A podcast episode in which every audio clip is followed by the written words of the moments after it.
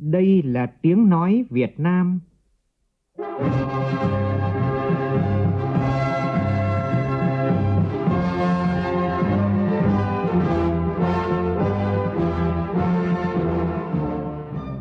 là tiếng nói Việt Nam, phát thanh từ Hà Nội, thủ đô nước Cộng hòa xã hội chủ nghĩa Việt Nam.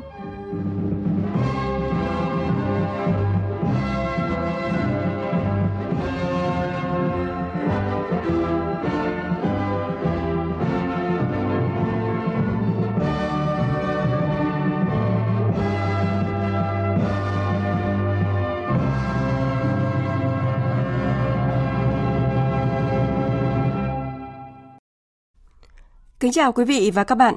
Mời quý vị và các bạn nghe chương trình Thật sự trưa của Đài Tiếng Nói Việt Nam với những nội dung chính sau đây.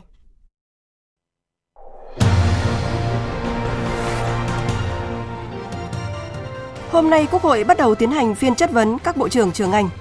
Vấn đề nông sản trượt giá, nông dân bỏ ruộng, gỡ thẻ vàng cho thủy sản Việt Nam đã làm nóng phiên chất vấn Bộ trưởng Bộ Nông nghiệp và Phát triển Nông thôn Nguyễn Xuân Cường. Sáng nay, chỉ số ô nhiễm không khí ở thủ đô Hà Nội lại ở mức đặc biệt nghiêm trọng. Tại Hội thảo khoa học quốc tế Biển Đông lần thứ 11 với chủ đề Hợp tác vì an ninh và phát triển khu vực, các học giả bày tỏ lo ngại về xu hướng quân sự hóa đối đầu, gia tăng căng thẳng, đe dọa sức mạnh để giải quyết tranh chấp trên biển. Trong khi đó, liên quan tới những yêu sách phi lý về chủ quyền trên Biển Đông của Trung Quốc, Bộ Ngoại giao Mỹ khẳng định yêu sách đường chín đoạn trên Biển Đông hay còn gọi là đường lưỡi bò của Trung Quốc là không có cơ sở. Mỹ cảnh báo tiếp tục gây sức ép với Iran sau khi nước này tuyên bố sẽ nối lại hoạt động làm giàu urani. Hơn 11.000 nhà khoa học của 150 nước trên thế giới đã cùng đưa ra tuyên bố khẩn về khí hậu.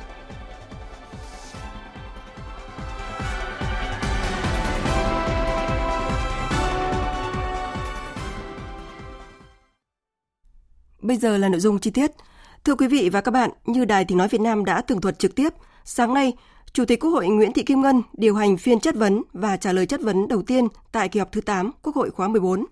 Vấn đề được các đại biểu quan tâm chất vấn Bộ trưởng Bộ Nông nghiệp và Phát triển Nông thôn là tình trạng sản xuất nông nghiệp nhiều rủi ro, giá cả bấp bênh, giải pháp khắc phục tình trạng được mùa mất giá đối với nông sản, xây dựng thương hiệu xây dựng thương hiệu gạo Việt, cải thiện chất lượng cuộc sống cho nông dân và tình trạng ô nhiễm môi trường đang ngày càng nghiêm trọng. Nhóm phóng viên Văn Hải và Phương Thoa phản ánh. Ngay đầu phiên họp, đã có 64 đại biểu đăng ký chất vấn Bộ trưởng Bộ Nông nghiệp và Phát triển Nông thôn Nguyễn Xuân Cường. Đại biểu Châu Chắc, đoàn An Giang đặt câu hỏi. Giá lúa và một số mặt nông sản còn bấp bênh. Bộ phối hợp với các ngành liên quan có giải pháp đột phá gì, mang tính căn cơ, ổn định, bền vững lâu dài đối với nội dung này. Câu thứ hai, nhằm tăng giá trị và sức cạnh tranh của hạt gạo khi xuất khẩu.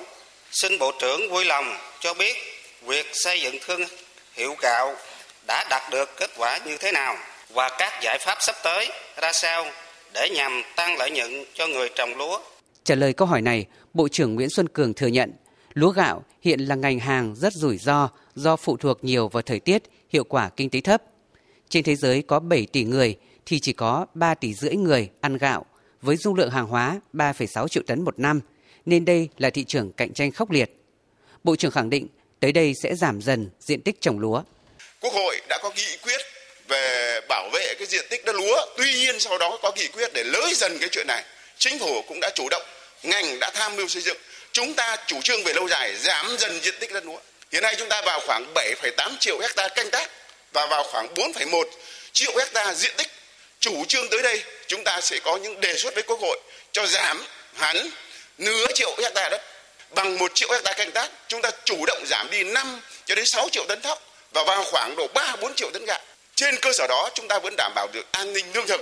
Tuy nhiên sẽ nhường cho dư địa để phát triển cây trồng khác, sản xuất khác hiệu quả hơn. Đó là về lâu dài. Còn về trước mắt, một là ưu tiên những nhóm giống để phù hợp với phân khúc thị trường. Thứ hai, chuỗi giá trị của ngành lúa gạo thì cao lên. Lúa gạo không còn chỉ là gạo bán mà gạo phải trở thành một cái thực phẩm, dược phẩm và hiện nay thí dụ dầu cám gạo có giá trị cao hơn cả sản lượng gạo tự nhiên. Trả lời câu hỏi về việc lúa gạo cũng như các loại nông sản khác như hồ tiêu, cao su, cà phê liên tục được mùa mất giá, Bộ trưởng Nguyễn Xuân Cường cho biết Bộ đang có giải pháp khắc phục những bất cập trong khâu chế biến và dịch vụ thương mại của các doanh nghiệp để tăng cường đầu tư và xuất khẩu. Tuy nhiên, Bộ trưởng cũng thừa nhận trong 3 năm qua, số doanh nghiệp đầu tư trực tiếp vào nông nghiệp tăng 3 lần. Nhưng với gần 12.000 doanh nghiệp đầu tư vào nông nghiệp như hiện nay, cũng chỉ chiếm 8% trong tổng số doanh nghiệp cả nước. Về những tồn tại trong xây dựng nông thôn mới, đại biểu Phạm Văn Tuân, đoàn Thái Bình cùng nhiều đại biểu khác chất vấn. Tôi không phủ nhận những kết quả trong xây dựng nông thôn mới, nhất là về đích sớm gần 2 năm. Song theo tôi, thời gian qua mới tập trung vào xây dựng các thiết chế, hạ tầng kinh tế xã hội, chưa thực sự làm chuyển biến, nâng cao hiệu quả trong sản xuất, còn hạn chế về vấn đề bảo vệ môi trường và giải quyết việc làm, tăng thu nhập cho người dân. Xin Bộ trưởng cho biết Bộ có giải pháp gì để thúc đẩy phương thức tổ chức sản xuất, giải quyết tốt môi trường, tạo việc làm và tăng thu nhập cho người dân ở khu vực nông thôn trong giai đoạn tới. Liên quan đến dịch tả lợn châu Phi xảy ra ở hầu hết các địa phương trong thời gian qua, ảnh hưởng lớn đến ngành chăn nuôi và đang có dấu hiệu tái phát tại một số nơi. Nhiều đại biểu đặt câu hỏi, thời gian tới, Bộ Nông nghiệp và Phát triển Nông thôn có giải pháp gì để hỗ trợ người dân và doanh nghiệp?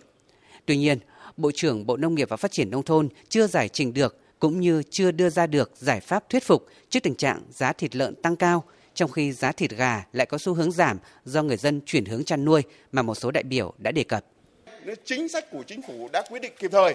Cho đến nay, Bộ Tài chính chung tay cùng với các ngành, cùng với các tỉnh. Do đó chúng ta đã hỗ trợ 2.370 tỷ bằng 16 cái quyết định. Hiện nay đã đưa xuống 18 tỉnh để góp phần cùng với các tỉnh để hỗ trợ cho người dân để giảm cái thiệt hại của của người dân đi.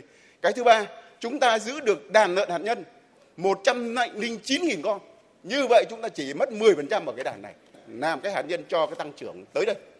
Hầu như những doanh nghiệp lớn và những hộ tuân thủ tuyệt đối theo quy trình an toàn sinh học đến giờ phút này chúng ta giữ được. Ngoài ra, Bộ trưởng Bộ Nông nghiệp và Phát triển Nông thôn cũng trả lời chất vấn về vấn đề phát triển cây dừa tại Nam Bộ, phát triển mô hình hợp tác xã, chất lượng phân bón hữu cơ, xuất khẩu nông sản, kế hoạch phát triển các nhóm sản phẩm chủ lực quốc gia, sản phẩm vùng. Đồng thời tiếp nhận ý kiến của đại biểu để can thiệp xử lý về việc có những doanh nghiệp làm dịch vụ du lịch ven biển đã bịt lối ra biển, ảnh hưởng tới công việc của ngư dân. Trước giờ nghỉ trưa, các đại biểu tiếp tục đặt nhiều câu hỏi cho Bộ trưởng Nguyễn Xuân Cường, trong đó có vấn đề nóng là sản xuất nông nghiệp còn sử dụng nhiều hóa chất độc hại. Thưa quý vị, bên cạnh những vấn đề liên quan đến nông nghiệp, nông dân và nông thôn, các đại biểu Quốc hội cũng tập trung chất vấn Bộ trưởng Nguyễn Xuân Cường về những tồn tại hạn chế trong quản lý đánh bắt thủy hải sản. Nhóm phóng viên Văn Hải và Phương Thoa tiếp tục thông tin. Các đại biểu đánh giá, việc thực hiện chính sách phát triển thủy sản đã tạo động lực phát triển mạnh đội tàu đánh bắt xa bờ công suất lớn, chính sách hỗ trợ ngư dân đánh bắt xa bờ mang lại hiệu quả. Tuy nhiên, đại biểu Nguyễn Quốc Hận, đoàn Cà Mau băn khoăn về nguồn lợi thủy sản bị cạn kiệt, khiến ngư dân đánh bắt xâm phạm vùng biển nước ngoài. Bộ trưởng có nghĩ các hộ đánh bắt thủy sản xâm phạm vùng biển nước ngoài là do nguồn lợi thủy sản ở vùng biển nước ta bị cạn kiệt do các hình thức đánh bắt tận diệt? Xin Bộ trưởng cho biết trách nhiệm và hành động sắp tới của Bộ. Bộ trưởng Nguyễn Xuân Cường khẳng định giải pháp mà Bộ đặt ra để giải quyết vấn đề này là tập trung vào chuỗi giá trị đem lại giá trị kinh tế cao, trong đó tập trung vào hướng nuôi trồng thủy sản trên biển. Trước mắt tập trung các giải pháp để không có cái chuyện vi phạm này. Là tăng cường cơ cấu lại theo cái hướng không tăng sản lượng khai thác nữa, thậm chí giảm sản lượng khai thác nhưng đi vào chuỗi giá trị chế biến như cái câu chuyện cá ngừ. Cũng là từng nghĩ sản lượng hơn trăm nghìn tấn thôi nhưng nếu như mà chuỗi giá trị dài ra đương nhiên giá trị thu nhập rất cao.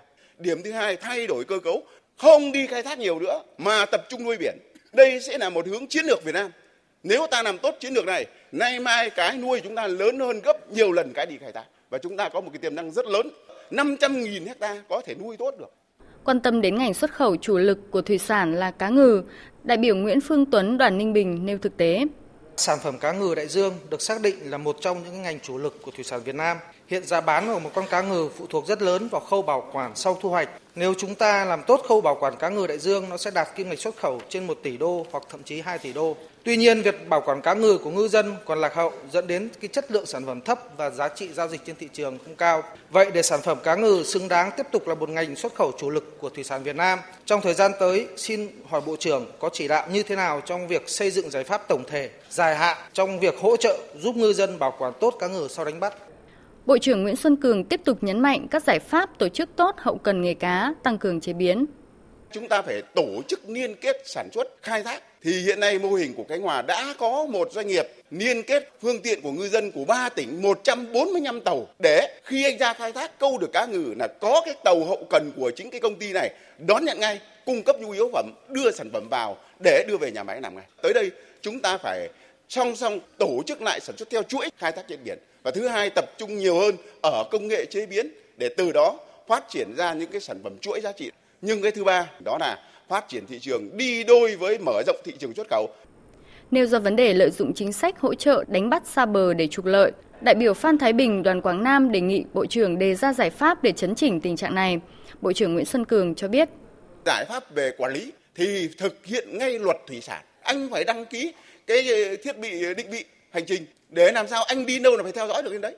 Còn nếu như anh không làm thì vi phạm luật thủy sản mới của chúng ta mới ban hành chúng tôi yêu cầu tỉnh không cấp phép cho cái ông này nữa. Giải pháp quản lý nhà nước thì chúng ta cũng phải đồng bộ áp dụng mạnh tay nhất là ứng dụng khoa học công nghệ vào. Thứ hai nó cũng sẽ giả soát lại các khâu đặc biệt kể cả cái các cái chi cục thủy sản. Chúng tôi cũng yêu cầu kỳ này mà đề nghị các tỉnh nếu phát hiện ra chi cục thủy sản nào có cái việc này dứt khoát thái độ của tỉnh đã đồng tình sẽ xử lý kiên quyết. Trả lời câu hỏi của đại biểu Lưu Bình Nhưỡng đoàn Bến Tre về biện pháp để tháo gỡ thẻ vàng của Liên minh châu Âu, đối với thủy sản Việt Nam, Bộ trưởng Nguyễn Xuân Cường cho biết cho đến nay kết quả chúng ta qua 2 năm ngoài cái ban hành luật ra, trong đó 9 nhóm kiến nghị của EU đã đưa được vào được tinh thần của luật thủy sản đó. Khung khổ pháp luật Việt Nam đã tiệm cận. Hành vi mà khai thác mà trái phép thì toàn bộ cái tuyến của Thái Bình Dương các quốc đảo không còn vụ vi phạm nào nữa trong 2 năm. Đó là một cố gắng lớn của chúng ta. Nhưng những cái tồn tại là vi phạm ở vùng biển phía Nam vẫn còn. Cụ thể năm 2019 này là còn tới 113 vụ và 8 tỉnh còn vi phạm cái chỗ này. Cái lắp đặt cái thiết bị ờ, giám sát hành trình rất mong chỗ này là các tỉnh phải quyết liệt hơn. Theo dõi phiên trả lời chất vấn của Bộ trưởng Bộ Nông nghiệp và Phát triển Nông thôn Nguyễn Xuân Cường trong sáng nay về 7 nhóm vấn đề liên quan đến nông nghiệp, cử tri cả nước đánh giá Bộ trưởng đã trả lời đúng và trúng những vấn đề mà các đại biểu và cử tri quan tâm. Tuy nhiên, cử tri mong người đứng đầu ngành nông nghiệp đặc biệt quan tâm đến chất lượng, hiệu quả thực hiện chương trình quốc gia về xây dựng nông thôn mới và công tác phòng chống, kiểm soát dịch bệnh cho gia súc, gia cầm cùng chính sách hỗ trợ cho các hộ dân bị ảnh hưởng. Tổng hợp của biên tập viên Đài Tiếng nói Việt Nam. Cử tri Văn Đức Thành tại tổ 4 phường Thanh Bình, thành phố Điện Biên Phủ, tỉnh Điện Biên đồng tình với phần trả lời của Bộ trưởng Nguyễn Xuân Cường về việc phải coi đầu tư bền vững cho ứng phó với biến đổi khí hậu là nhóm được ưu tiên nhất vì thời gian qua biến đổi khí hậu đã gây hậu quả rất nặng nề đối với khu vực miền núi và có thể xóa sổ mọi nỗ lực trong xây dựng nông thôn mới. Ngoài cái việc tuyên truyền vận động để cho người dân thay đổi cái cách ứng xử với thiên nhiên thì bên cạnh đó Bộ trưởng cũng cần có những cái giải pháp mạnh mẽ, quyết liệt để làm cho người dân à, thay đổi cái nhận thức bởi vì tất cả những cái hậu quả nó xảy ra của ngày hôm nay thì nó cũng đều là do những cái tác động của con người chúng ta. Cử tri cũng bày tỏ băn khoăn và mong muốn Bộ trưởng sẽ có những giải pháp quyết liệt hơn nhằm giải quyết những tồn tại của ngành. Cử tri Nguyễn Hữu Bang ở quận Hồng Bàng, thành phố Hải Phòng nêu ý kiến. Bộ trưởng cũng nhìn nhận được tồn tại trong ngành của mình. Ví dụ như là về sản phẩm cao su, cà phê hay là giữ được cái thương hiệu bền vững của cái sản phẩm nông nghiệp Việt Nam ấy. Trả lời chất vấn mà chúng tôi còn băn khoăn giải quyết đầu ra cho sản phẩm của nông nghiệp thì không phải chỉ có tập trung vào khâu chế biến mà tập trung cả vào khâu chọn giống, khâu chăm sóc và đến khâu chế biến thì cái ra sản phẩm không những đáp ứng được thị trường trong nước mà đáp ứng thị trường nước ngoài.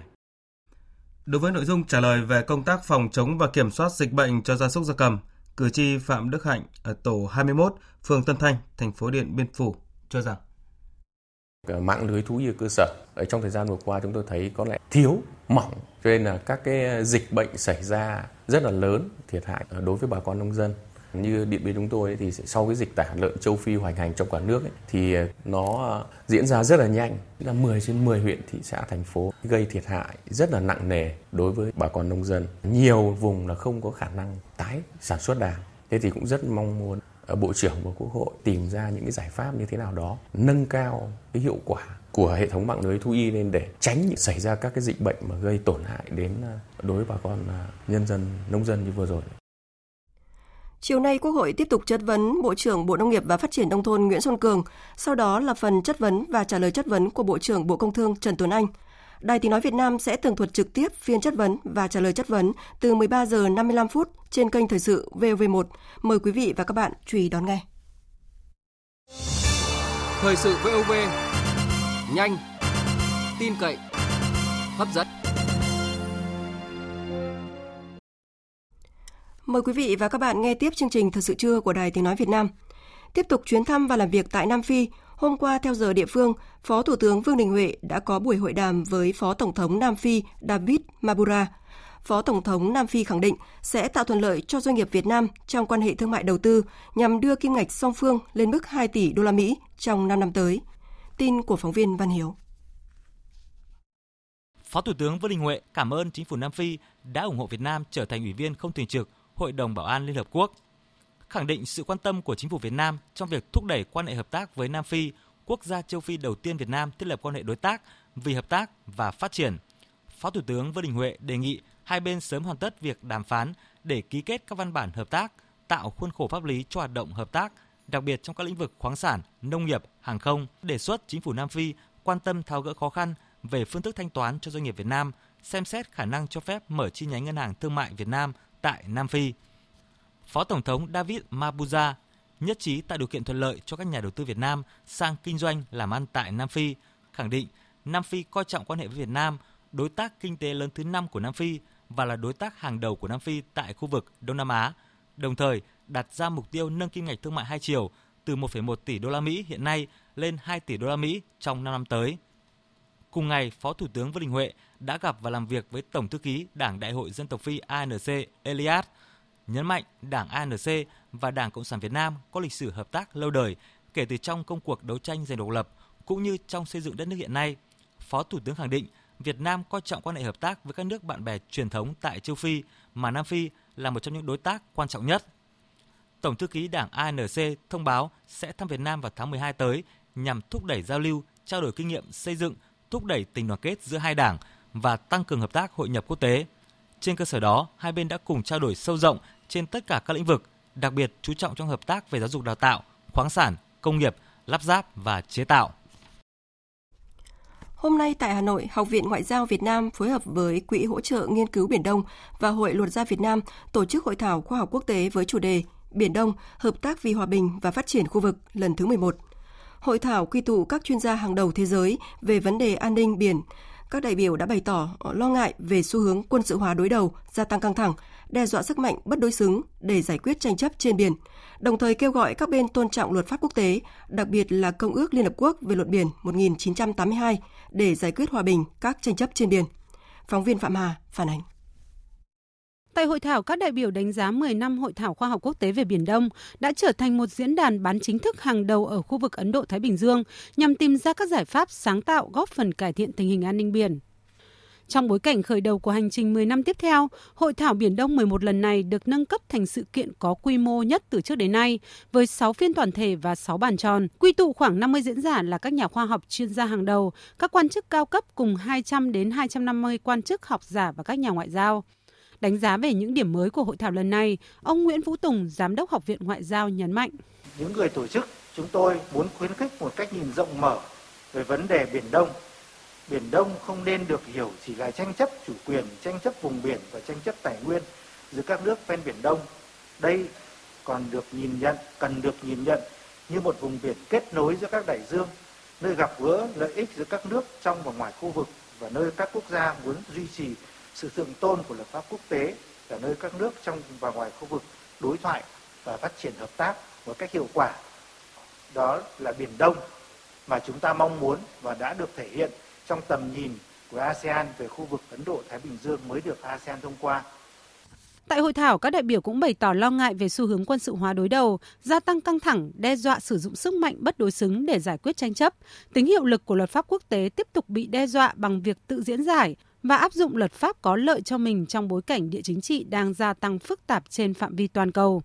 Đáng chú ý, vấn đề Biển Đông hiện không chỉ bó hẹp ở khu vực Đông Nam Á, mà còn là vấn đề giữa Biển Đông với các vùng biển khác trên thế giới, sự kết nối giữa Biển Đông, Biển Hoa Đông, Ấn Độ Dương, Vịnh Hóc Mút. Do đó, việc bảo vệ môi trường biển, sử dụng bền vững nguồn tài nguyên, bảo vệ trật tự luật pháp trên biển nói chung cho các quốc gia và cộng đồng quốc tế đang là các vấn đề cần đòi hỏi các nỗ lực chung và giải pháp chung. Thứ trưởng Bộ Ngoại giao Lê Hoài Trung khẳng định những điều kiện cần thiết để thúc đẩy hợp tác biển quốc tế trong đó có Biển Đông một cách hiệu quả.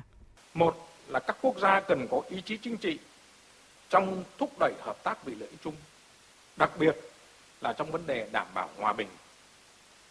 Hai là có cách hiểu thống nhất về luật biển quốc tế, đặc biệt là dựa trên cơ sở của Công ước Luật Biển 1982 UNCLOS.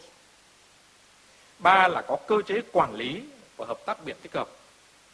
Bốn là có sự tham gia tích cực của cả chủ thể nhà nước và chủ thể phi nhà nước. Và năm, cần có lòng tin, lòng tin vào môi trường luật pháp quốc tế và lòng tin vào các cơ chế và thể chế chung. Việt Nam cũng đang chứng minh là một thành viên có trách nhiệm của Công ước Liên Hợp Quốc về luật biển 1982, nỗ lực kiên trì giải quyết một cách hòa bình các vấn đề Biển Đông. Với việc nhận trọng trách quan trọng Chủ tịch ASEAN vào năm 2020, Việt Nam sẽ tiếp tục thúc đẩy các cơ chế khu vực để giải quyết các vấn đề cấp bách trên biển. Hội thảo năm nay được tổ chức trong không khí kỷ niệm 25 năm Công ước Liên Hợp Quốc về luật biển, có hiệu lực và 25 năm Việt Nam phê chuẩn Công ước. Nhân dịp này, hội thảo dành riêng một phiên để kiểm điểm quá trình hình thành và tầm quan trọng của văn bản được coi là hiến trương của đại dương sau một phần tư thế kỷ có hiệu lực. Liên quan tới những yêu sách phi lý về chủ quyền trên Biển Đông của Trung Quốc, Bộ Ngoại giao Mỹ vừa công bố báo cáo khẳng định yêu sách đường chín đoạn trên Biển Đông hay còn gọi là đường lưỡi bò của Trung Quốc là không có cơ sở. Phóng viên Phạm Huân, thường trú tại Mỹ, thông tin. Mỹ khẳng định tiếp tục hợp tác với các đối tác trong khu vực Ấn Độ-Thái Bình Dương để đảm bảo tự do hàng hải và các hoạt động sử dụng biển một cách hợp pháp. Qua đó, tất cả các nước đều có thể tiếp cận và hưởng lợi từ các nguồn tài nguyên biển. Trong vấn đề Biển Đông, Mỹ kêu gọi các nước có yêu sách chủ quyền, bao gồm Trung Quốc, giải quyết tranh chấp một cách hòa bình, không chèn ép và tuân thủ luật pháp quốc tế. Theo báo cáo của Bộ Ngoại giao Mỹ, yêu sách chủ quyền trên biển của Trung Quốc được thể hiện qua đường chín đoạn là không có cơ sở, bất hợp pháp và phi lý, các yêu sách không có cơ sở pháp lý, lịch sử và địa lý này đã gây ra những tổn thất cho các nước khác. Thông qua những hành động gây hấn lặp đi lặp lại nhằm khẳng định đường chín đoạn của mình, Bắc Kinh đã ngăn cản các nước thành viên ASEAN tiếp cận các khu dự trữ năng lượng trị giá 2,5 nghìn tỷ đô la, đồng thời khiến gia tăng bất ổn và rủi ro xung đột. Báo cáo của Bộ Ngoại giao Mỹ cũng cho biết, trong hai năm vừa qua, Mỹ đã tăng cường nhiều hoạt động nhằm củng cố hợp tác trên biển giữa Mỹ và ASEAN. Các hoạt động này bao gồm cuộc diễn tập trên biển đầu tiên Mỹ-ASEAN và việc mở rộng sáng kiến thực thi pháp luật hàng hải Đông Nam Á trong năm 2018. Về cuốn giáo trình được sử dụng làm tài liệu học tập và giảng dạy của khoa tiếng Trung Nhật, trường Đại học Kinh doanh và Công nghệ Hà Nội đã bị phát hiện có in hình bản đồ hình đường lưỡi bò và buộc phải thu hồi. Nhiều ý kiến chuyên gia cho rằng cần phải làm rõ trách nhiệm của nhà trường và ngành chức năng trong quy trình kiểm duyệt giáo trình trước khi đưa vào sử dụng trong các trường học. Ghi nhận của phóng viên Minh Hường. Bà Đào Thị Thúy Hằng, Phó chủ nhiệm khoa tiếng Trung Nhật cho biết, giáo trình này đã được đưa vào sử dụng từ đầu năm nhưng chưa qua thẩm định của Hội đồng thẩm định nhà trường. Về quy trình thẩm định giáo trình trước khi đưa vào học tập và giảng dạy, bà Đào Thúy Hằng cho biết. Hội đồng thẩm định ờ, giáo trình thì ờ, khi mà xem xét thì cũng không thể nào mà mình dở từng trang ra một. Ờ, về cơ bản thì là sẽ dựa vào cái phần mục lục và sau đó sẽ mở một một cái bài bất kỳ để xem là cái bố cục của bài nó như thế nào, việc phân tích ngữ pháp ở trong bài đấy sử dụng ra sao và chủ đề họ phải phân bố như thế nào. Cho nên là để mà nói là có thể kiểm tra từng trang một của rất là nhiều quyển như vậy thì chúng tôi không dám khẳng định là mình có thể làm được đến điều đó. Nhiều chuyên gia đặt câu hỏi, một cuốn sách nhập từ nước ngoài về, trải qua kiểm định của Hội đồng Khoa học cấp khoa và cấp trường, nhưng vẫn xảy ra sai sót nghiêm trọng như vậy. Trao đổi với báo chí bên hành lang Quốc hội, Thiếu tướng Nguyễn Minh Đức, Ủy viên Thường trực Ủy ban Quốc phòng An ninh của Quốc hội khẳng định, đối với những tác phẩm sản phẩm có bản đồ hình đường lưỡi bò được phát hiện lưu hành trong nước, thì cơ quan chức năng phải làm rõ trách nhiệm của từng đơn vị cá nhân liên quan, nhất là những người được giao chức năng quản lý trong lĩnh vực này. Cơ quan đầu tiên về kiểm soát về giáo trình dành cho các trường đại học đó là cái hội đồng khoa học của nhà trường. Sau đó nó phải báo cáo với lại Bộ Giáo dục Đào tạo nếu như được in ấn bởi một nhà xuất bản nào thì xem xét vấn đề trách nhiệm của cái nhà xuất bản đó và cấp giấy phép xuất bản. Nếu như mà trường tự in thì rõ ràng phải xem xét toàn bộ trách nhiệm. Và bây giờ có thể là cần phải kiểm soát hết tất cả các hệ thống giáo trình từ cấp thấp nhất cho đến cấp cao nhất trong vấn đề quá trình đào tạo liên quan đến vấn đề bản đồ, biểu đồ rồi kể cả các cái phần mềm cài trên các cái ứng dụng công nghệ để xem có hay không. Sau sự việc cuốn giáo trình có hình ảnh bản đồ đường lưỡi bò được đưa vào giảng dạy tại Trường Đại học Kinh doanh và Công nghệ Hà Nội cho thấy lỗ hổng trong quy trình kiểm tra giám sát của ngành chức năng trong lĩnh vực này. Vì vậy, cần tăng cường kiểm soát chặt hơn cả nội dung và hình ảnh trong giáo trình đại học nói riêng, các văn hóa phẩm nói chung. Và tại cuộc họp báo chính phủ thường kỳ diễn ra chiều qua, trả lời câu hỏi về vụ việc xuất hiện bản đồ in hình đường lưỡi bò trong giáo trình của Trường Đại học Kinh doanh và Công nghệ Hà Nội, Thứ trưởng Bộ Giáo dục và Đào tạo Nguyễn Hữu Độ cho biết, trách nhiệm đầu tiên là của Hội đồng thẩm định do hiệu trưởng nhà trường lập ra, liên quan trực tiếp đến Đại học Kinh doanh và Công nghệ đã sử dụng giáo trình có đường lưỡi bò. Bộ Giáo dục và Đào tạo đã yêu cầu dừng và lưu hành khẩn trương thu hồi các giáo trình này. Tổ chức giả soát lại toàn bộ quy trình lựa chọn, phê duyệt và sử dụng tất cả các giáo trình đang lưu hành trong nhà trường, đồng thời khẩn trương làm rõ các sai phạm của các cá nhân và đơn vị có liên quan tăng cường hợp tác quốc tế để huy động gần 200 tỷ đô la Mỹ đầu tư vào cơ sở hạ tầng Việt Nam trong thời gian tới. Đây là nội dung đáng chú ý được đưa ra tại lễ ký kết khung hợp tác tăng cường tài chính cho cơ sở hạ tầng của Việt Nam giữa Bộ Tài chính hai nước Việt Nam và Hoa Kỳ được tổ chức sáng nay tại Hà Nội. Tin của phóng viên Trung Hiếu. Khung hợp tác gồm 5 lĩnh vực là phát triển thị trường nợ có tính thanh khoản hơn phục vụ cho đầu tư cơ sở hạ tầng, hình thành công cụ tài trợ có thể huy động thúc đẩy và giải quyết các rào cản cho đầu tư của khu vực tư nhân vào lĩnh vực cơ sở hạ tầng, khuyến khích đổi mới và tính bền vững thông qua chia sẻ những thông lệ tốt nhất về xây dựng công cụ tài chính, khai thác các chương trình xây dựng năng lực và hợp tác kỹ thuật về tài chính do hai bên quyết định và một số nội dung khác liên quan. Thứ trưởng Bộ Tài chính Trần Xuân Hà cho biết. Thì à, hiện nay thì nhu cầu vốn cho cơ sở hạ tầng Việt Nam là rất lớn. Theo báo cáo và số liệu của Bộ Kế hoạch Đầu tư thì ờ, nhu cầu đầu tư cho kết cấu hạ tầng của Việt Nam trong ờ, giai đoạn tới đây là khoảng 195 tỷ đô la.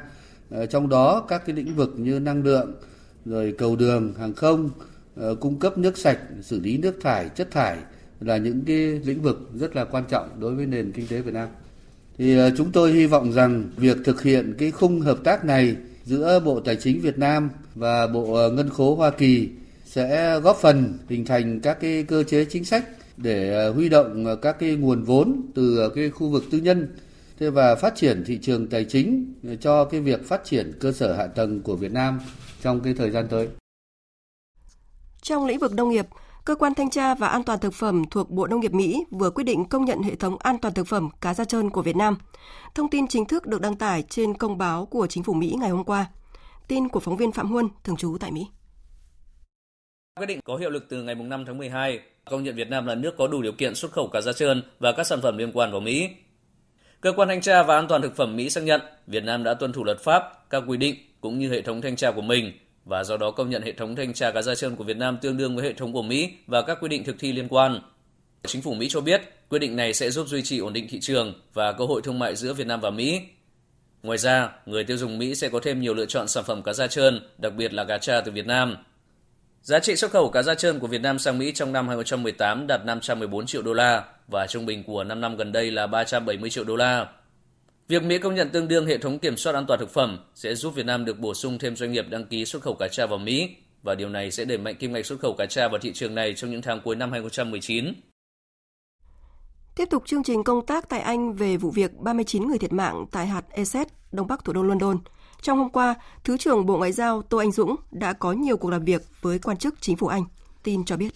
Trong các cuộc làm việc, Thứ trưởng Bộ Ngoại giao Tô Anh Dũng cảm ơn sự hợp tác tích cực của các cơ quan chức năng Anh trong thời gian vừa qua, khẳng định Việt Nam sẽ tiếp tục chủ động hợp tác chặt chẽ với phía Anh để nhanh chóng xác minh danh tính các nạn nhân. Thứ trưởng Tô Anh Dũng cho biết các cơ quan chức năng Việt Nam sẽ sớm tiến hành mọi biện pháp bảo hộ công dân trong trường hợp cần thiết và đề nghị phía Anh hỗ trợ Việt Nam trong quá trình này. Thứ trưởng cũng đề nghị phía Anh thúc đẩy quá trình điều tra, trừng phạt nghiêm khắc những kẻ phải chịu trách nhiệm về vụ việc, đồng thời tăng cường phối hợp với Việt Nam trong việc phòng chống tội phạm đưa người di cư bất hợp pháp.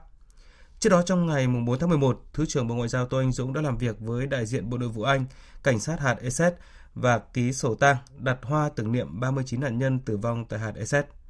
Thứ trưởng Tô Anh Dũng chỉ đạo Đại sứ quán Việt Nam tại Anh tiếp tục phối hợp chặt chẽ với chính quyền sở tại, chủ động chuẩn bị phương án để tiến hành các biện pháp bảo hộ công dân trong trường hợp cần thiết. Theo Sở Lao động Thương binh và Xã hội tỉnh Đồng Nai, từ tháng 6 đến nay, Sở đã phối hợp cùng với các cơ quan chức năng của huyện Long Thành điều tra, khảo sát, thu thập thông tin về độ tuổi, nhu cầu làm việc của người dân bị ảnh hưởng khi xây dựng cảng hàng không quốc tế Long Thành. Trong số hơn 6.600 người từ 15 tuổi trở lên được khảo sát, có những nhóm đối tượng đang đi học, làm việc tại các doanh nghiệp trong khu công nghiệp và lao động sản xuất nông nghiệp, buôn bán nhỏ lẻ. Hầu hết nhóm người đang đi học có nguyện vọng học nghề liên quan đến dự án sân bay Long Thành được bố trí việc làm sau khi sân bay đi vào hoạt động. Lao động sản xuất nông nghiệp mong muốn được đào tạo nghề, tìm việc làm phù hợp khi đến nơi ở mới. Một số ít người có mong muốn đi xuất khẩu lao động. Từ kết quả điều tra khảo sát, Tới đây, ngành chức năng Đồng Nai sẽ hợp đồng đặt hàng đào tạo với các cơ sở giáo dục nghề nghiệp gắn với nhu cầu tuyển dụng của doanh nghiệp hoặc giải quyết việc làm theo nguyện vọng của người dân. Theo quy định, việc bố trí học nghề cho người dân sẽ được thực hiện sau khi có quyết định thu hồi đất. Theo tin của phóng viên Đình Thiệu thường trú tại miền Trung, thành phố Đà Nẵng vừa ban hành kế hoạch về việc triển khai thí điểm công tác đảm bảo an toàn giao thông cho du khách khi tham quan bán đảo Sơn Trà trong thời gian 3 tháng, kể từ ngày 15 tháng này đến hết ngày 15 tháng 2 năm tới. Theo đó, cấm xe tay ga và ô tô 24 chỗ ngồi chở khách lên tham quan tại một số tuyến, vị trí trên bán đảo Sơn Trà và thực hiện cấp phát thẻ qua trạm gác cho người dân và du khách khi lên bán đảo Sơn Trà. Các tuyến điểm được phép tham quan tại bản đảo Sơn Trà gồm từ nút giao thông Hoàng Sa đến điểm tham quan cây đa di sản, tuyến đường Yết Kêu đến đỉnh bàn cờ Bãi Bắc, tuyến Yết Kêu đi suối ôm. Ủy ban nhân dân thành phố Đà Nẵng cấm xe tay ga và ô tô 24 chỗ ngồi di chuyển đến các điểm tham quan này. Đối với các tuyến đường còn lại, các tuyến nhánh giao với các tuyến đường nêu trên, do hiện tượng hạ tầng không đảm bảo giao thông nên không cho phép các phương tiện di chuyển trừ phương tiện phục vụ quốc phòng, an ninh, bảo vệ rừng tất cả mọi người lên xuống bán đảo Sơn Trà, dạ ngoài tham quan, làm việc được cơ quan chức năng cấp thẻ qua trạm gác. Riêng lực lượng quân đội công an kiểm lâm, ban quản lý bán đảo Sơn Trà có nhiệm vụ trên bán đảo được qua trạm gác mà không cần sử dụng thẻ, chỉ cần xuất trình giấy tờ công vụ. Được biết, nhu cầu tham quan của người dân và du khách trên bán đảo Sơn Trà, thành phố Đà Nẵng ngày càng tăng cao. Trong khi đó, công tác quản lý người ra vào bán đảo Sơn Trà hiện nay còn lỏng lẻo, không đảm bảo an toàn cho người dân và du khách dạ ngoài tham quan. Thời gian qua đã xảy ra nhiều vụ tai nạn giao thông gây tử vong khi đi xe máy lên tham quan bán đảo Sơn Trà, gây lo lắng trong nhân dân. Thưa quý vị và các bạn, công ty cổ phần Sa Bách thành lập năm 2009 tại khu công nghiệp Thanh Bình, tỉnh Bắc Cạn, với mục tiêu trở thành đơn vị đầu tàu cho chế biến lâm sản từ gỗ rừng trong khu vực. Thế nhưng sau 10 năm hoạt động, doanh nghiệp này đang trong tình trạng thua lỗ nặng nề, hàng chục tỷ đồng vốn nhà nước có nguy cơ mất trắng và quyền lợi của hàng trăm lao động bị ảnh hưởng nghiêm trọng. Công luận, phóng viên Đài Tiếng Nói Việt Nam, thường trú tại khu vực Đông Bắc, phản ánh. Anh Đinh Văn Bách, xã Thanh Bình, huyện Chợ Mới, làm bảo vệ cho công ty Sa Bắc cũng cho biết, hiện công ty còn nợ của anh 17 tháng lương, không biết làm thế nào. Anh cùng một số công nhân khác đành làm đơn kiến nghị gửi ban quản lý khu công nghiệp Thanh Bình, tỉnh Bắc Cạn nhờ can thiệp. Thì mong muốn rằng bây giờ công ty thanh toán cho bọn tôi được ờ, lương được ít nào ấy đấy và cái bảo hiểm thế thôi để tôi ờ, hoàn thiện lại cái bảo hiểm để tôi còn có, một là tôi đóng thêm hay là tôi rút chẳng hạn, đấy thì nó giấy tờ nó dễ. À bọn tôi thì cũng không biết đi đâu kêu mà nói với ai. Ở đây thì có ban quản lý ở đầu tiên, thì bọn tôi đã gửi đơn lên ban quản lý. Ban quản lý đã cũng có sang bên công ty. Ba mặt một giờ nó cũng đã nói hứa là công ty hẹn là tháng tư ờ, qua tháng tư với bao lâu rồi? Gần hết tháng tư ờ, nữa lên nơi rồi mà chưa thấy gì cả. Trường hợp của anh Đinh Văn Bách chỉ là một trong số rất nhiều công nhân còn bị nợ lương, bảo hiểm và các chế độ khác như thai sản, hỗ trợ ốm đau từ nhiều năm nay. Công ty cổ phần Saha Bắc được thành lập với bốn cổ đông có sử dụng vốn nhà nước gồm Tổng công ty Công nghiệp Sài Gòn, Tổng công ty Xây dựng Hà Nội, Công ty cổ phần bất động sản Sài Gòn Đông Dương và Công ty trách nhiệm hữu hạn một thành viên Lâm nghiệp Bắc Cạn với số vốn ban đầu khoảng 100 tỷ đồng. Theo báo cáo của Công ty trách nhiệm hữu hạn một thành viên Lâm nghiệp Bắc Cạn, sau gần 9 năm hoạt động, công ty cổ phần Sa Bắc đã thua lỗ hơn 88 tỷ đồng, chưa kể nợ công ty trách nhiệm hữu hạn một thành viên lâm nghiệp Bắc Cạn hơn 4,5 tỷ đồng, nợ phí dịch vụ của ban quản lý khu công nghiệp Thanh Bình là gần 4 tỷ đồng, nợ thuế hơn 2,6 tỷ đồng. Hiện phần lớn nhà xưởng, trang thiết bị của doanh nghiệp này đã bị các ngân hàng phát bại. Ông Đinh Quang Tuyên, Phó Chủ tịch Ủy ban nhân dân tỉnh Bắc Cạn xác nhận, phần rừng trồng trên diện tích hơn 600 ha đất đã được cấp cũng là tài sản cuối cùng của công ty cổ phần Sa Bắc. Tuy nhiên, Phần lớn diện tích rừng này, công ty trồng theo phương thức liên kết với người dân, nên sau khi khai thác, số tài sản của đơn vị này sẽ không còn là bao. Cái phần tài sản mà chúng tôi xác định còn lại lớn nhất mà chỗ Sa Bắc đang còn là khoảng khoảng là 620 ha rừng ờ, mới công ty mới trồng khoảng 1 2 năm tuổi. Cái việc mà xem xét để uh, thu hồi phần vốn nhà nước của tỉnh mà đầu tư vào chỗ công ty thì chủ yếu là sẽ xem xét cái phần mà cái tài sản còn lại từ cái diện tích rừng mà công ty đã trồng. Ở đây thì cái việc thu hồi thì cần phải thực hiện theo luật uh, doanh nghiệp. Ở đây công ty đang trong quá trình mà thực hiện một là có thể giải thể, hai là phá sản đang trong quá trình xem xét như vậy. Và tỉnh cũng đã trực tiếp thành lập một số đoàn công tác và gặp uh, trực tiếp các cổ đông có liên quan phần đóng góp vốn uh, để làm sao mà giải quyết cái vụ việc uh, dứt điểm được. Vì sao một doanh nghiệp được tạo mọi điều kiện thuận lợi nhất để hoạt động lại thua lỗ, nợ nần cả trăm tỷ đồng? Số vốn nhà nước trong công ty sẽ được thu hồi như thế nào trong bối cảnh doanh nghiệp không còn hoạt động? Và điều dư luận quan tâm nhất lúc này là các cổ đông sẽ có trách nhiệm ra sao nhằm đảm bảo quyền lợi cho người lao động cũng như các tổ chức cá nhân liên quan.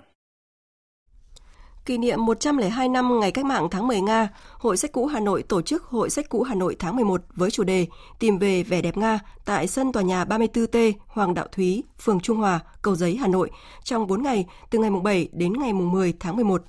Hội sách lần này có số sách quý hiếm của nền văn học Nga Xô Viết vĩ đại như bác sĩ Ibolit, những cuộc phiêu lưu của Mít Đặc và các bạn, tuyển tập thơ truyện Maxim Gorky, đây là hội sách cũ lớn nhất trong năm nay với gần 20 tấn sách cũ mới thuộc đủ mọi lĩnh vực, giảm giá từ 35 đến 70%.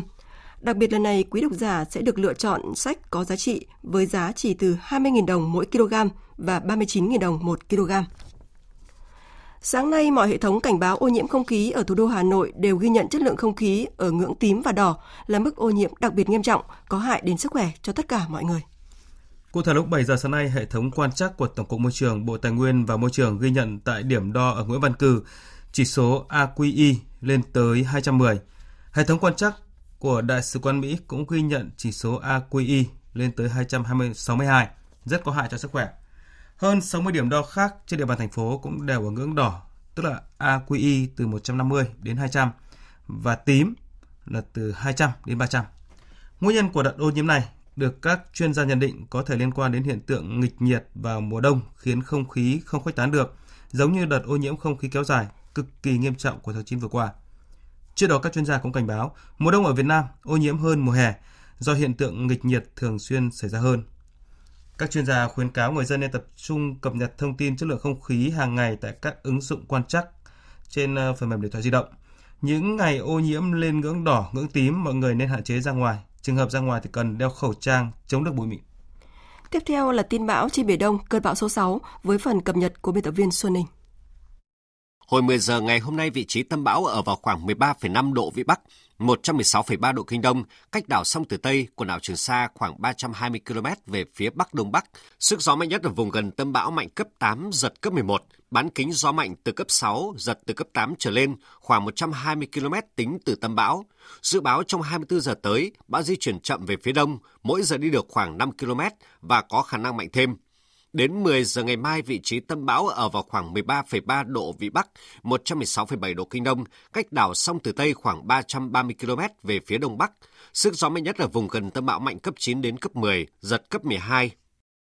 Vùng nguy hiểm trên Biển Đông trong 24 giờ tới, bán kính gió mạnh từ cấp 6, giật từ cấp 8 trở lên. Do ảnh hưởng của bão và không khí lạnh, phía Bắc vị tuyến 11,5 độ Vĩ Bắc, phía Đông kinh tuyến 112 độ Kinh Đông.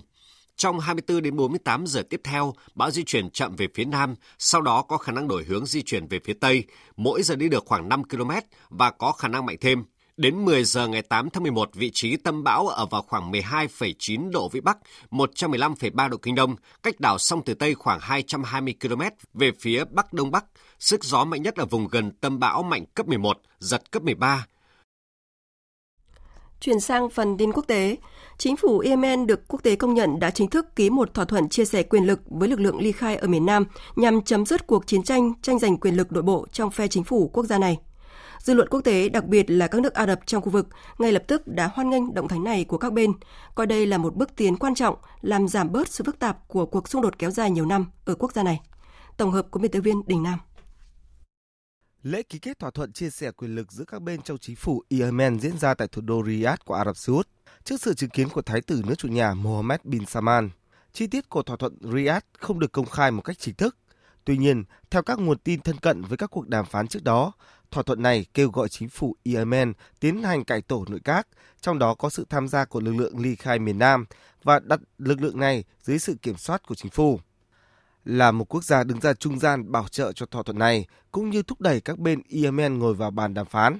Thái tử Ả Rập Xê Út Mohammed khẳng định thỏa thuận sẽ mở ra một giai đoạn ổn định mới cho đất nước và người dân Yemen. Thỏa thuận này sẽ mở ra các cuộc đàm phán rộng rãi hơn giữa các bên tại Yemen nhằm tìm ra một giải pháp chính trị chấm dứt cuộc khủng hoảng tại quốc gia này Chúng tôi hy vọng những nỗ lực của chúng tôi sẽ thành công vì lợi ích những quốc gia anh em và người dân của chúng tôi. Tổng thống Mỹ Donald Trump đã coi thỏa thuận giữa các bên Yemen là một khởi đầu tốt, đồng thời kêu gọi các bên liên quan trong cuộc xung đột làm việc tích cực hơn để có một thỏa thuận chấm dứt cuộc chiến cuối cùng. Còn Tổng thư ký Liên đoàn Ả Rập Abu Gheid cho rằng thỏa thuận chia sẻ quyền lực giữa các bên trong nội bộ chính phủ Yemen là một bước tiến nhằm duy trì sự thống nhất toàn vẹn lãnh thổ cho Yemen, ngăn chặn quốc gia này chìm sâu hơn vào mâu thuẫn và ly khai. Còn Ngoại trưởng Jordani Ayman Safadi và Thứ trưởng Ngoại giao Kuwait Khalid cũng đã hoan nghênh thỏa thuận, đồng thời đánh giá cao vai trò của Ả Rập Xê Út khi đã giúp các bên Yemen ký được thỏa thuận quan trọng này. Theo các quốc gia Ả Rập, thỏa thuận là cánh cổng cho hòa bình và các cuộc đàm phán trong tương lai nếu có giữa lực lượng phiến quân Houthi và chính phủ hợp pháp Yemen. Giới chức Thái Lan cho biết ít nhất 15 người đã thiệt mạng và 4 người khác bị thương trong một vụ tấn công do các tay súng nghi là phần tử ly khai tiến hành đêm qua nhằm vào một trạm kiểm soát an ninh tại huyện Mường, tỉnh Yala, miền Nam nước này. Theo nhà chức trách địa phương, có ít nhất 10 kẻ tấn công. Nhóm nổi dậy đã tiếp cận bằng cách đi bộ qua một đồn điền cao su để tấn công trạm kiểm soát của lực lượng dân phòng vào khoảng 11 giờ 20 phút tối qua tại huyện Mường. Cũng trong khoảng thời gian đó thì hai trạm kiểm soát khác đã bị tấn công, tuy vậy chưa có báo cáo về số lượng thương vong. Đây là một trong những cuộc tấn công lớn nhất tại khu vực này trong thời gian gần đây. Những kẻ tấn công còn dùng cả thuốc nổ và đinh giải trên đường để ngăn cản lực lượng truy đuổi. Việc Iran tăng cường hoạt động làm giàu urani bất chấp cam kết của nước này trong thỏa thuận hạt nhân là một bước đi lớn sai lầm. Đồng thời, Mỹ sẽ tiếp tục gây sức ép với Tehran trong vấn đề này. Bộ Ngoại giao Mỹ đã đưa ra phản ứng này sau khi Tehran tuyên bố sẽ nối lại hoạt động làm giàu urani. Trong một tuyên bố, một người phát ngôn Bộ Ngoại giao Mỹ nêu rõ Iran không có lý do đáng tin cậy để mở rộng chương trình làm giàu urani của họ tại cơ sở Fordos hay bất cứ đâu. Quan chức Mỹ cũng nhấn mạnh việc làm này sẽ khiến Iran bị cô lập hơn về chính trị và kinh tế. Bộ Ngoại giao Mỹ cho rằng đây là bước đi lớn sai hướng, đồng thời bày tỏ sự ủng hộ hoàn toàn cơ quan năng lượng nguyên tử quốc tế IAEA thực hiện vai trò thẩm tra độc lập tại Iran và trông đợi các báo cáo của IAEA về bất kỳ diễn biến nào trong chương trình hạt nhân của Iran. Cùng ngày, Ngoại trưởng Anh Dominic Raab cho rằng quyết định của Iran giảm cam kết với thỏa thuận hạt nhân Iran có tên kế hoạch hành động chung toàn diện gây ra mối đe dọa đối với an ninh quốc gia của Anh. Tổng thống Mỹ Donald Trump vừa tuyên bố sẵn sàng giúp Mexico tiến hành cuộc chiến chống lại các băng đảng ma túy tại nước này. Đề xuất được ông chủ Nhà Trắng đưa ra sau cái chết của ít nhất 9 người Mỹ, trong đó có 6 trẻ em, sau cuộc phục kích vừa xảy ra tại khu vực gần biên giới hai nước. Phạm Huân, phóng viên Đài tiếng nói Việt Nam thường trú tại Mỹ, đưa tin. Trên trang Twitter cá nhân, Tổng thống Donald Trump nhấn mạnh đây là thời điểm để Mexico, với sự giúp đỡ của Mỹ, tiến hành cuộc chiến chống các băng đảng ma túy. Ông Trump cũng thông báo sẵn sàng giúp đỡ nếu nhận được sự yêu cầu từ Mexico. Tuy vậy, Nhà Trắng đã không trả lời câu hỏi của hãng CNBC là liệu Tổng thống Donald Trump viết như vậy có nhằm ám chỉ rằng ông sẵn sàng cử các binh sĩ Mỹ tới Mexico để đương đầu với các băng đảng ma túy tại Mexico hay không. Về phần mình, Tổng thống Mexico Manuel Obrador từng khẳng định ông muốn trừng trị thẳng tay tình trạng bạo lực có liên quan tới ma túy ở nước này. Tuy nhiên, hiện không có dấu hiệu nào cho thấy Mexico sẽ cho phép các binh sĩ Mỹ vào nước mình để giúp thực thi các nỗ lực triệt phá các băng đảng tội phạm ma túy. Bộ trưởng An ninh Mexico Alfonso Durazo cho biết 9 công dân Mỹ đã bị phục kích trên một tuyến đường cao tốc thuộc bang Sonora tiếp giáp với Mỹ vào cuối ngày 4 tháng 11. Ông Durazo cho rằng việc sát hại các công dân Mỹ có thể là do nhầm lẫn giữa các nhóm tội phạm đang giao tranh để giành quyền kiểm soát khu vực này. Tổng thống Pháp Emmanuel Macron kêu gọi các nhà lãnh đạo Trung Quốc mở cửa hơn nữa thị trường nội địa nước này với các công ty nước ngoài, đồng thời hợp tác với châu Âu chống lại chủ nghĩa đơn phương trong thương mại quốc tế nhân chuyến thăm 3 ngày đến Trung Quốc. Phóng viên Quang Dũng, thường trú Đài tiếng nói Việt Nam tại Pháp, đưa tin. Phát biểu trong lễ khai mạc triển lãm xuất nhập khẩu quốc tế Thượng Hải lần thứ hai tại thành phố Thượng Hải, Trung Quốc, Tổng thống Pháp Emmanuel Macron đánh giá hai phía Trung Quốc và châu Âu nói chung và nước Pháp nói riêng đã đạt được nhiều bước tiến trong các năm qua trong việc gỡ bỏ các rào cản và hạn chế trong nhiều lĩnh vực, nhưng vẫn cần phải tiến mạnh hơn nữa. Chúng tôi cần có sự mở cửa mạnh mẽ hơn nữa của Trung Quốc và thị trường nội địa nước này. Rất nhiều doanh nghiệp Pháp đã đến đây cùng tôi. Có những tập đoàn lớn, có các doanh nghiệp vừa và nhỏ trong mọi lĩnh vực, có cả những doanh nghiệp Đức và châu Âu. Tất cả đều đang chờ đợi Trung Quốc thực hiện các lời hứa đã mang đến đây. Đây được xem là thông điệp mà Tổng thống Pháp muốn gửi đến các lãnh đạo Trung Quốc rằng các nước châu Âu là một khối thống nhất trong cuộc đua tranh quyền lợi với Trung Quốc, đặc biệt trong đòi hỏi Trung Quốc phải mở rộng hơn nữa thị trường nội địa của nước này cũng như đấu tranh chống lại các hành động vi phạm sở hữu trí tuệ và sáng chế công nghiệp. Tại triển lãm xuất nhập khẩu quốc tế Thượng Hải năm nay, Tổng thống Pháp Emmanuel Macron là nguyên thủ quốc gia phương Tây đáng chú ý nhất đến tham dự. Hơn 11.000 nhà khoa học của hơn 150 nước trên toàn thế giới đã cùng đưa ra tuyên bố khẩn về khí hậu, đồng thời cảnh báo hậu quả thảm khốc nếu nhân loại không thể giải quyết cuộc khủng hoảng khí hậu này. Tuyên bố được đưa ra sau khi Mỹ chính thức bắt đầu tiến trình rút khỏi Hiệp định Paris về chống biến đổi khí hậu ngày 4 tháng 11 và đây là quốc gia duy nhất trong gần 200 nước và vùng lãnh thổ đã ký tham gia nhưng lại quay lưng với thỏa thuận chống biến đổi khí hậu mang tính toàn cầu này. Trong tuyên bố đăng trên tạp chí của Viện Khoa học ừ, Viện Khoa học Sinh học Mỹ tập hợp các nhà khoa học nói trên, cảnh báo nhân loại sẽ không thể tránh khỏi những thảm họa tàn khốc nếu không thay đổi sâu rộng và lâu dài trong các hoạt động phát thải khí gây hiệu ứng nhà kính, cũng như các yếu tố khác liên quan đến biến đổi khí hậu. Nhấn mạnh đến tính nghiêm trọng của tình trạng biến đổi khí hậu, nhà khoa học William Ripley, một trong những tác giả của văn kiện vừa nêu, cho biết biến đổi khí hậu đang diễn ra và nó diễn ra với tốc độ nhanh hơn mà nhiều nhà khoa học dự báo. Các nhà khoa học cũng công bố một bộ giải pháp giảm thiểu phát thải trong nhiều lĩnh vực khác nhau như năng lượng, tự nhiên, thực phẩm, kinh tế, dân số. Theo đó, họ kiến nghị chính phủ các nước khuyến khích sử dụng các nguồn năng lượng tái sinh khí carbon thấp thay thế nguyên liệu hóa thạch và loại bỏ trợ cấp cho các công ty sản xuất nhiên liệu hóa thạch.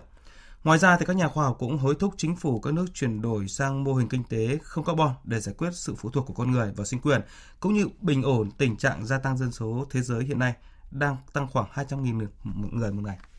Vừa rồi là một số thông tin thời sự quốc tế. Chương trình thời sự trưa tiếp tục với trang tin đầu tư tài chính và chuyên mục thể thao. Trang tin đầu tư tài chính. Thưa quý vị và các bạn, giá vàng miếng trong nước được tập đoàn vàng bạc đá quý Doji niêm yết ở mức mua vào 41 triệu 550 nghìn đồng một lượng và bán ra 41 triệu 750 nghìn đồng một lượng, giảm 200 nghìn đồng ở cả hai chiều mua vào và bán ra so với cuối phiên liền trước. Giá vàng dòng Thăng Long 4 số 9 của công ty Bảo Tín Minh Châu niêm yết mua vào ở mức là 41 triệu 50 nghìn đồng một lượng và bán ra là 41 triệu 950 nghìn đồng một lượng.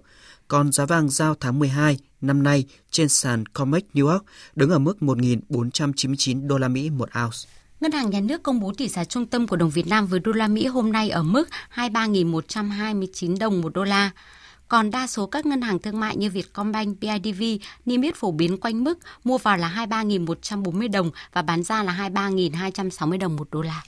Chào đón mùa lễ hội và hành khách thứ 100 triệu Vietjet mở bán vé của hai đường bay quốc tế Đà Nẵng Singapore và Đà Nẵng Hồng Kông với liên tục trong 3 ngày từ ngày 17 tháng 11. Khuyến mãi áp dụng toàn mạng bay trong nước và quốc tế đến Nhật Bản, Hàn Quốc, Đài Loan, Trung Quốc, Hồng Kông, Ấn Độ, Indonesia, Thái Lan, Singapore, Malaysia, Myanmar, Campuchia và chặng bay do Vietjet Thái Lan khai thác.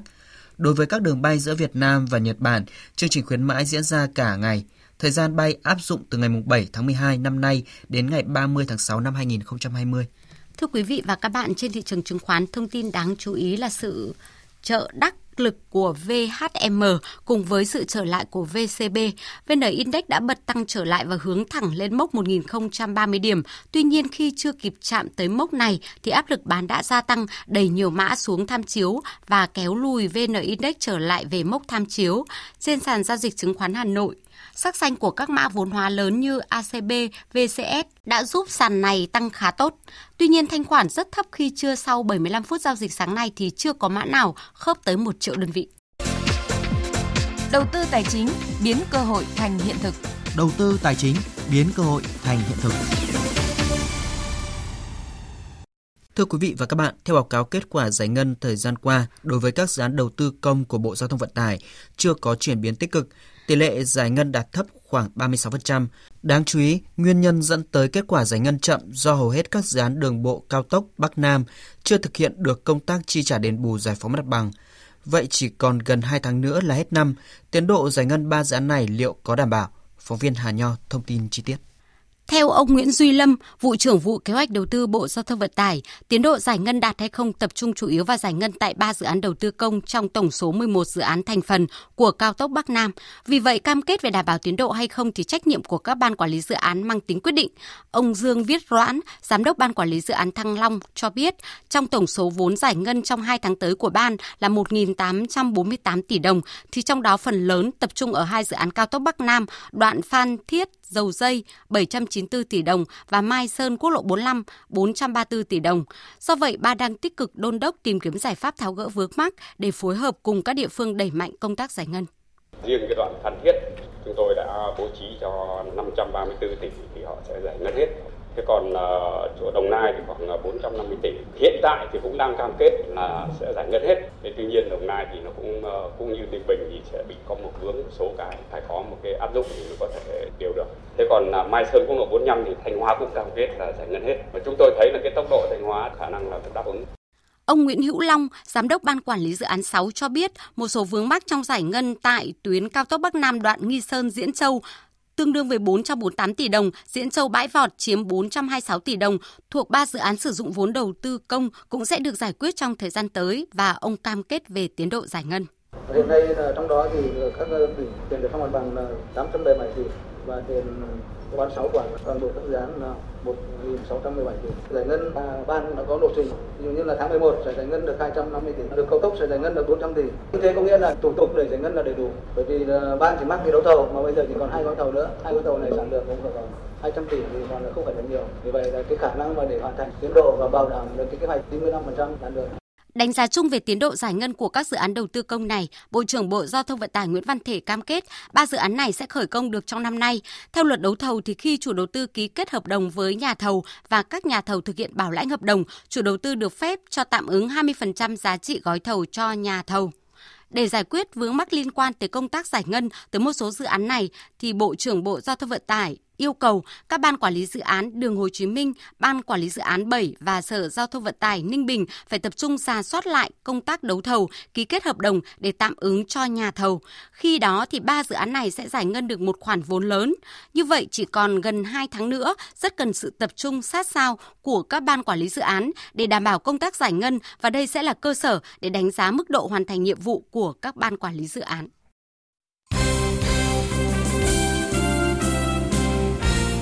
Thưa quý vị và các bạn, chiều qua đội tuyển Việt Nam tiếp tục tập luyện nhằm chuẩn bị cho hai trận đấu trong khuôn khổ bảng G vòng loại thứ hai World Cup 2022 với các tiểu vương quốc Ả Rập thống nhất UAE ngày 14 tháng 11 và Thái Lan ngày 19 tháng 11. Trong đợt tập trung chuẩn bị cho trận đấu với UAE và Thái Lan, tiền đạo câu lạc bộ Quảng Nam là Hà Minh Tuấn tiếp tục được huấn luyện viên Park Hang-seo triệu tập để tăng cường sự lựa chọn trên hàng công. Ở hai lần triệu tập trước đó, Hà Minh Tuấn được triệu tập nhưng lại lỡ do gặp phải chấn thương. Vì thế, ở lần tập trung này, cầu thủ sinh năm 1991 đặt quyết tâm lớn để có được suất chính thức trong danh sách cuối cùng. Thì hai lần tập trung trước thì em có vấn đề về chấn thương. Mà lần tập trung này thì em cũng sẽ quyết tâm cố gắng hơn để ờ, không phụ là còn tâm đợi của mọi người. À, có thể bây giờ là em đang ờ, phục hồi chấn thương à, khá tốt và em đang cố gắng để thích nghi thích nghi nhanh nhất với trận đom đầu. Theo kế hoạch, hôm nay đội tuyển Việt Nam có trận đấu kín với đội tuyển U22 Việt Nam. Cũng liên quan đến các đội tuyển quốc gia, huấn luyện viên Park Hang-seo đã bổ sung cho đội tuyển U22 Việt Nam 5 cầu thủ chuẩn bị cho SEA Games 30 gồm Quế Ngọc Hải, Vũ Văn Thanh, Nguyễn Văn Toàn, Nguyễn Trọng Hoàng và Đỗ Hùng Dũng. Tại SEA Games 30, mỗi đội tuyển U22 được phép bổ sung thêm hai cầu thủ quá tuổi trong danh sách đăng ký thi đấu. Hai cầu thủ chính thức sẽ được chiến lược gia người Hàn Quốc quyết định sau trận đấu giữa tuyển Việt Nam với Thái Lan tại vòng loại World Cup 2022 ngày 19 tháng 11 tới. Còn vào chiều qua, đội U21 tuyển chọn Việt Nam đã giành chiến thắng thuyết phục 2-0 trước sinh viên Nhật Bản trong trận chung kết diễn ra trên sân Hòa Xuân Đà Nẵng và đoạt ngôi vô địch giải U21 quốc tế 2019. Hai cầu thủ ghi bàn cho U21 tuyển chọn Việt Nam là Trần Danh Trung và Phạm Tuấn Hải. Ở trận đấu tranh giải ba, các cầu thủ trẻ FK Sarajevo phải rất vất vả mới thắng được Đại học Kangyang Hàn Quốc 1-0 nhờ bàn thắng duy nhất của tiền đạo Nagalik Sanko ghi ở phút thứ 87. Tối nay, đội tuyển U19 Việt Nam bắt đầu hành trình chinh phục tấm vé dự vòng chung kết giải bóng đá U19 châu Á 2020. Tại vòng loại, U19 Việt Nam nằm ở bảng G cùng với các đội Nhật Bản, Mông Cổ và Đào Guam. Các trận đấu diễn ra trên sân thống nhất Thành phố Hồ Chí Minh – theo lịch thi đấu vào lúc 19 giờ tối nay, U19 Việt Nam gặp U19 Mông Cổ trong trận gia quân.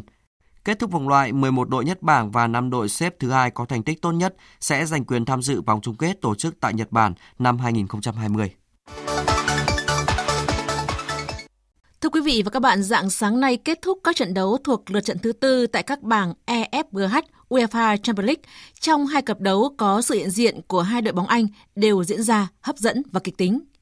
Trên sân nhà Anfield, huấn luyện viên Jurgen Klopp của Liverpool đã mạo hiểm tung ra đội hình 2 ngay từ đầu trận đấu trong cuộc tiếp đón đại diện bóng đá Bỉ là Gen, nhưng Liverpool vẫn vượt trội hơn so với Gen và giành chiến thắng 2-1. Với kết quả này, Liverpool được 9 điểm sau 4 lượt trận, vượt mặt Napoli để chiếm ngôi đầu bảng E với 9 điểm. Sau trận đấu, huấn luyện viên Jurgen Klopp của Liverpool cho rằng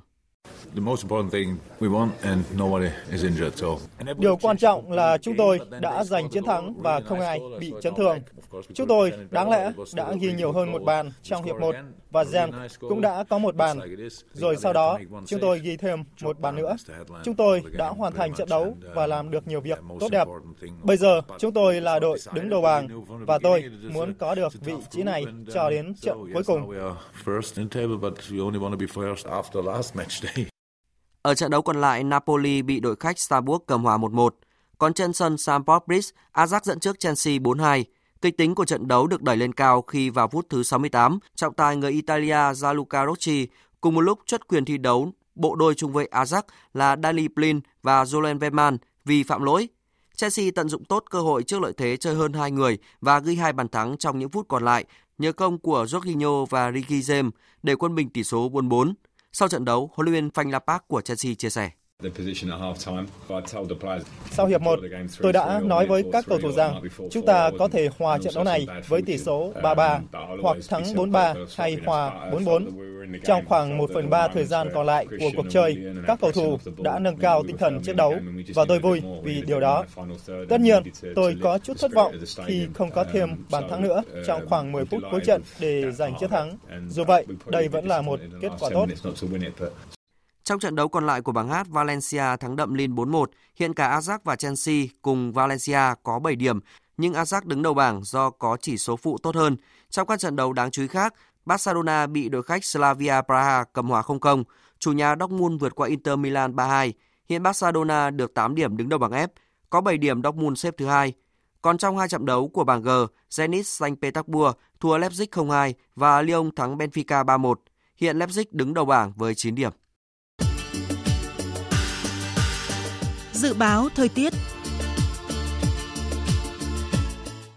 Phía Tây Bắc Bộ có mây, chiều nắng, đêm có mưa vài nơi gió nhẹ, đêm trời rét, nhiệt độ từ 17 đến 29 độ. Phía Đông Bắc Bộ ít mây, chiều nắng, đêm không mưa, gió Đông Bắc cấp 2, cấp 3, đêm trời rét, nhiệt độ từ 17 đến 29 độ. Các tỉnh từ Thanh Hóa đến Thừa Thiên Huế có mây, chiều nắng, đêm có mưa vài nơi, gió Tây Bắc cấp 2, cấp 3, đêm trời lạnh, nhiệt độ từ 18 đến 29 độ. Các tỉnh ven biển từ Đà Nẵng đến Bình Thuận có mây, có mưa rào và rông vài nơi, gió Đông Bắc cấp 2, cấp 3. Trong cơn rông có khả năng xảy ra lốc xét và gió giật mạnh. Nhiệt độ từ 23 đến 32 độ. Tây Nguyên có mây, chiều nắng, đêm có mưa rào và rông vài nơi, gió Đông Bắc cấp 2, cấp 3. Trong cơn rông có khả năng xảy ra lốc xét và gió giật mạnh, nhiệt độ từ 18 đến 29 độ. Nam Bộ có mây, có mưa rào và rông vài nơi, chiều tối và đêm có mưa rào và rông rải rác, gió nhẹ. Trong cơn rông có khả năng xảy ra lốc xét và gió giật mạnh, nhiệt độ từ 24 đến 33 độ. Khu vực Hà Nội ít mây, chiều nắng, đêm không mưa, gió đông bắc cấp 2, cấp 3, đêm trời rét, nhiệt độ từ 17 đến 29 độ. Dự báo thời tiết biển, vịnh Bắc Bộ không mưa, tầm nhìn xa trên 10 km, gió đông bắc cấp 4, cấp 5. Vùng biển từ Quảng Trị đến Quảng Ngãi và vùng biển từ Bình Định đến Ninh Thuận có mưa rào và rông vài nơi, tầm nhìn xa trên 10 km, gió đông bắc đến bắc cấp 4, cấp 5. Vùng biển từ Bình Thuận đến Cà Mau có mưa rào và rông rải rác, trong cơn rông có khả năng xảy ra lốc xoáy. Tầm nhìn xa trên 10 km giảm xuống 4 đến 10 km trong mưa, gió tây bắc đến tây cấp 4. Vùng biển từ Cà Mau đến Kiên Giang có mưa rào và rông rải rác. Trong cơn rông có khả năng xảy ra lốc xoáy và gió giật mạnh. Tầm nhìn xa trên 10 km giảm xuống 4 đến 10 km trong mưa, gió nhẹ. Khu vực Bắc Biển Đông có mưa rào và rải rác có rông, trong cơn rông có khả năng xảy ra lốc xoáy. Tầm nhìn xa từ 4 đến 10 km, gió Đông Bắc cấp 6, cấp 7, giật cấp 8, cấp 9. Khu vực giữa Biển Đông có mưa bão, tầm nhìn xa từ 4 đến 10 km, giảm xuống 2 đến 4 km trong mưa bão, gió mạnh cấp 6, cấp 7, vùng gần tâm bão đi qua cấp 8, sau tăng cấp 9, cấp 10, giật cấp 12. Khu vực Nam Biển Đông có mưa rào và rải rác có rông. Trong cơn rông có khả năng xảy ra lốc xoáy. Tầm nhìn xa từ 4 đến 10 km, gió Tây đến Tây Nam cấp 5, giật cấp 7, cấp 8. Khu vực quần đảo Hoàng Sa có mưa rào và rông rải rác, trong cơn rông có khả năng xảy ra lốc xoáy. Tầm nhìn xa trên 10 km, giảm xuống 4 đến 10 km trong mưa. Gió Đông Bắc cấp 6, cấp 7, giật cấp 8, cấp 9, biển động mạnh. Khu vực quần đảo Trường Sa có mưa rào và rải rác có rông. Trong cơn rông có khả năng xảy ra lốc xoáy. Tầm nhìn xa từ 4 đến 10 km, gió Tây đến Tây Nam cấp 5, riêng phía Bắc cấp 6, sau tăng lên cấp 7, giật cấp 9, biển động mạnh. Vịnh Thái Lan có mưa rào và rông rải rác. Trong cơn rông có khả năng xảy ra lốc xoáy và gió giật mạnh. Tầm nhìn xa trên 10 km giảm xuống 4 đến 10 km trong mưa, gió nhẹ. Những thông tin thời tiết vừa rồi đã kết thúc chương trình Thời sự trưa của Đài Tiếng Nói Việt Nam. Chương trình do các biên tập viên Minh Châu, Hằng Nga, Hùng Cường, Thanh Trường cùng kỹ thuật viên Thu Hằng tổ chức biên soạn và thực hiện. Chịu trách nhiệm nội dung Đồng Mạnh Hùng. Cảm ơn quý vị và các bạn đã quan tâm lắng nghe. Quý vị và các bạn có thể nghe lại chương trình ở địa chỉ vov1.vn.